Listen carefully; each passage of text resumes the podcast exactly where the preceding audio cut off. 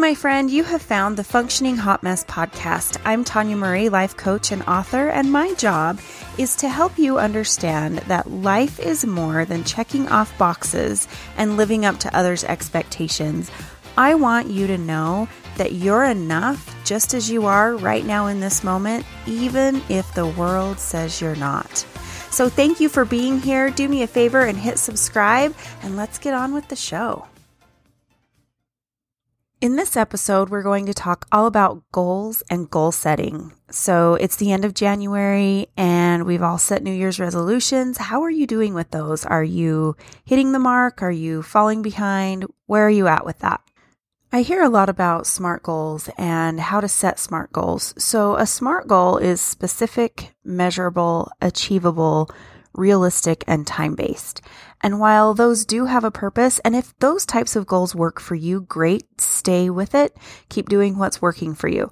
But if you're like me, having it broken down like that, it, it doesn't really work for me. And what happens is I set this specific goal, and if I stick too much to that outcome, then if I don't reach it, I lose my drive, I lose my motivation, and everything goes out the window.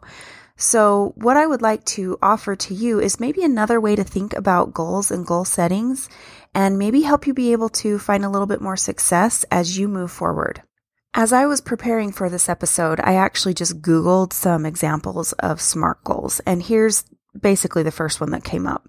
So this example is, I will obtain a job as a high school math teacher within three months after graduating with my degree. Now, that's according to the SMART goal guidelines. That's a pretty good goal. That's written out quite well. It's SMART, specific, achievable, realistic, and time-based. However, what happens if within the first three months after you graduate, you don't have that job? That is where the trouble sits in. And that for me is, it's a downer. And it makes me start to question my decisions. It makes me wonder, in that scenario, did I get the right degree? Am I on the right track? What's wrong with me? Why won't they hire me? And it sends me in like a negative spiral. So what I would like to offer you to do is, don't get married to the outcome. That is where we get discouraged and we don't reach it. So I set some goals around fitness a few years ago, and I'm going to stick to that theme now because it kind of works for me because I've been successful in that area. So I hadn't been exercising for a really long time, and a friend of mine reached out to me to help, help get me back in that routine. So one of the things that I did that was really helpful was I did set a specific goal, which was, I will exercise five days a week, thirty minutes a day, because I was following a program that was thirty minutes a day. And what my body does as a result is the benefit. So for me, it was more about the goal and doing those actions than it was about the result of my body. Same thing with a couple of other areas that I have done um, that same type of goal, such as when I wrote my book. Writing my book, I set the goal that I will get up five days a week, every morning, and I will write toward my book, toward that goal. So I didn't have a specific word count because that adds too much stress for me. I just sat down and wrote. And some mornings I wrote pages, and some mornings I wrote a paragraph. And either way, it was okay because my goal was to get up and write every morning. And so the outcome and, and the book and when it got completed, that part was kind of flexible. And the good thing about that was it didn't, I didn't get discouraged. It didn't derail me if I didn't get it finished by a certain date. I didn't have the deadlines. I'm self-publishing, so I was able to do, you know, my own schedule, and that worked for me. Now, the same thing with this podcast. I have committed that I'm going to release a podcast every week, and what happens as a result is whatever happens as a result. I don't know what that's going to look like yet, but that was my goal. So I want to offer that as an idea for you as you're going forth and setting goals, is not to get married to the outcome. So maybe your bigger goal is that you do want to write a book and you are attached to that outcome, but don't make your specific outcomes and your time-based measurements and all of those make you feel too much negativity, and it takes away all the fun. And then why would we want to keep doing that? The other thing I want you to remember is that word that we all hate called patience. I don't consider myself the most patient of people, but there are benefits to having patience, such as, you know, we're kind of in a society where everything we have, um, the way our, the way life has changed is that everything is immediate. There's immediate gratification for everything. We don't have to wait long to get a response to a text. I mean, we can have information at our fingertips. No longer do we have to wait years and years and years to get into certain programs. We can do them online. Like, things have changed dramatically in the last several years. That's a good thing. I love it and I totally benefit from it. But at the same time, we kind of forget that sometimes things just don't speed up. Just because technology has doesn't mean our biology has. So regardless, if you're doing something for your health or fitness or for your own human body, you're going to have to be patient. You're going to have to just wait. And even if it's something around uh, a bigger, a different goal, an outside goal, like writing a book or starting a podcast, you have to go through those steps. It just takes time. So for me, that's another reason that it helps to not get married to the outcome, because if I'm being patient, then I'm not checking the scale every single day or even weekly, because I don't care if I'm losing some pounds because I'm exercising and eating healthier. Yeah, I would like to, and that's part of the plan.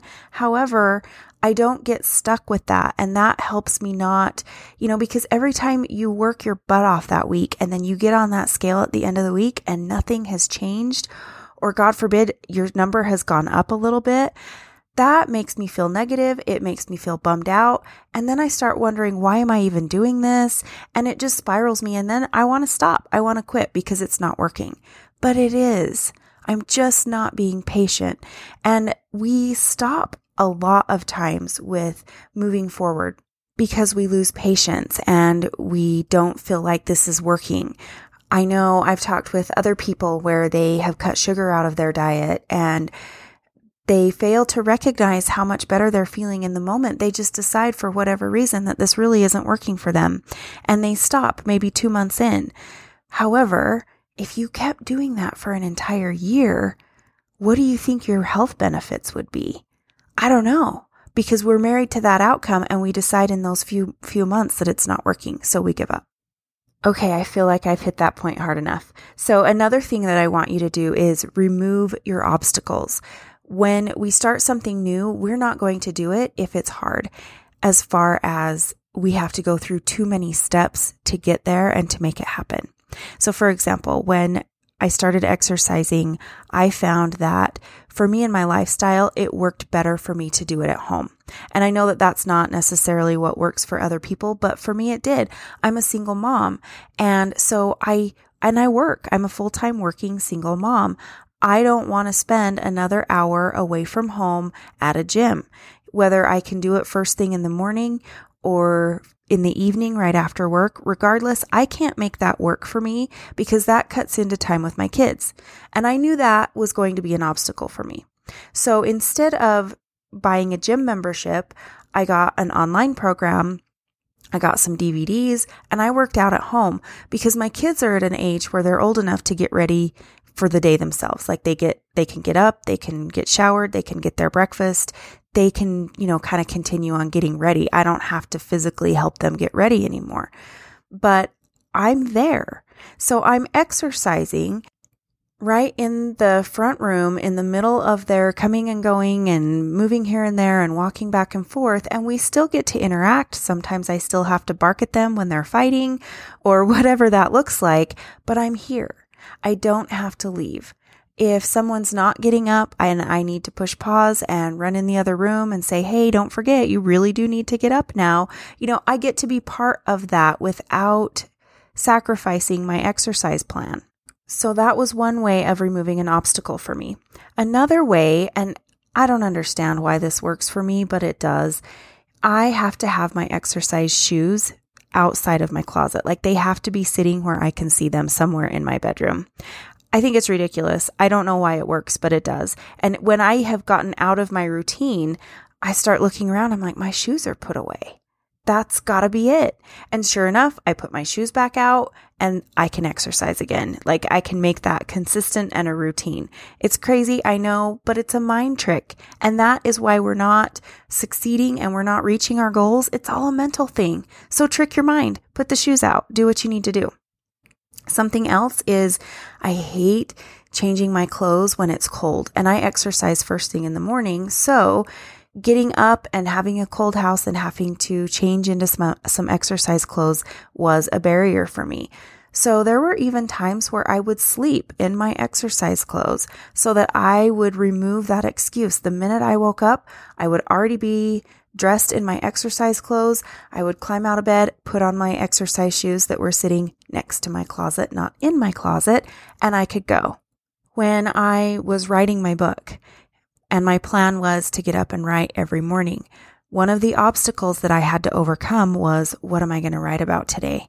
So I would sit down for a few minutes every night and look at my writing from that morning so that I knew exactly what I had written, where I had stopped, and I could kind of prep myself for, okay, when you wake up in the morning, it's go time, and this is where you start. So that took out an obstacle of, crap, I don't know what to do and where to write. I knew exactly what my next topic was going to be. With my podcasting, I knew that I would need to have some quiet in my home.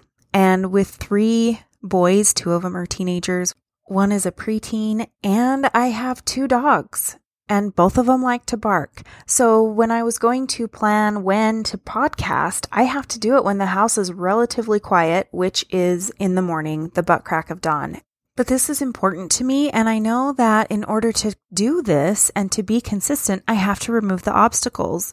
So I can't do it at a time when my boys are going to need me, or they're going to come knocking and have a question and send the dogs barking or whatever happens.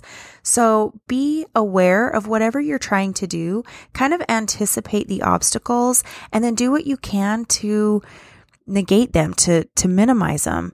Sometimes that means waking up really early, or sometimes it means running home on a lunch break, or sitting in your car and reading a good book for your lunch break. I mean, there's things that you can do to help minimize the distraction and the other things that come into play that derail us, but make sure you're being aware of it and being conscious of it and then planning around it.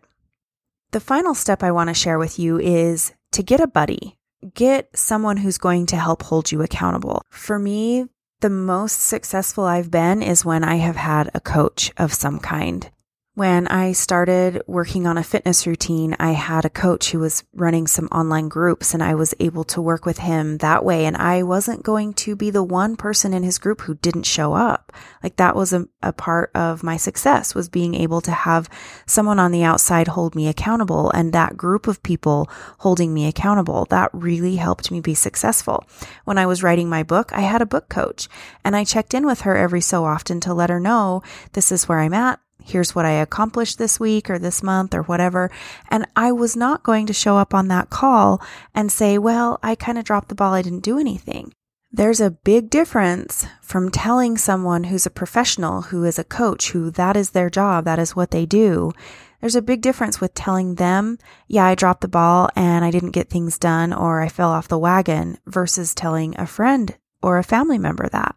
Because we know each other. We know things come up. We know life happens. We're like, yeah, I get it. You had a lot go on at work today. I totally understand why you didn't exercise or why you didn't do that. Or go ahead and kick your feet up. You deserve to have a break. And while all that may be true, that doesn't help hold you to your goal.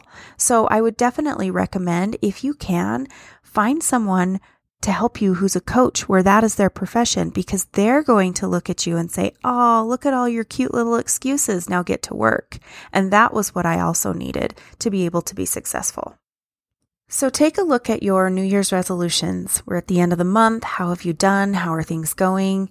Do you need to revisit your goals? Do you need to put some of these ideas into action and see if you can have success? Because what you are doing and the goals that you set for yourself, they're important. They matter. There's a reason that you set that. If it's a health and fitness goal, your health and fitness is literally at stake. It is important.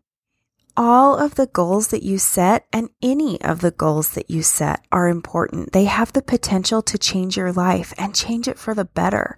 So don't give up on your goals and don't beat yourself up for not achieving them yet. Just refocus. Get back to it. Use some of these ideas to help you be successful and give it a shot. But don't give up on you, because the things that were important to you a few minutes ago, a few weeks ago, are still important and they still matter, and you can achieve them. If what you've been doing in the past hasn't been working for you, then you need to try something new. You need to try something different. Just a quick review to set yourself up for success and be able to really crush those goals this year. I want you to, number one, don't get married to the outcome. Allow some flexibility.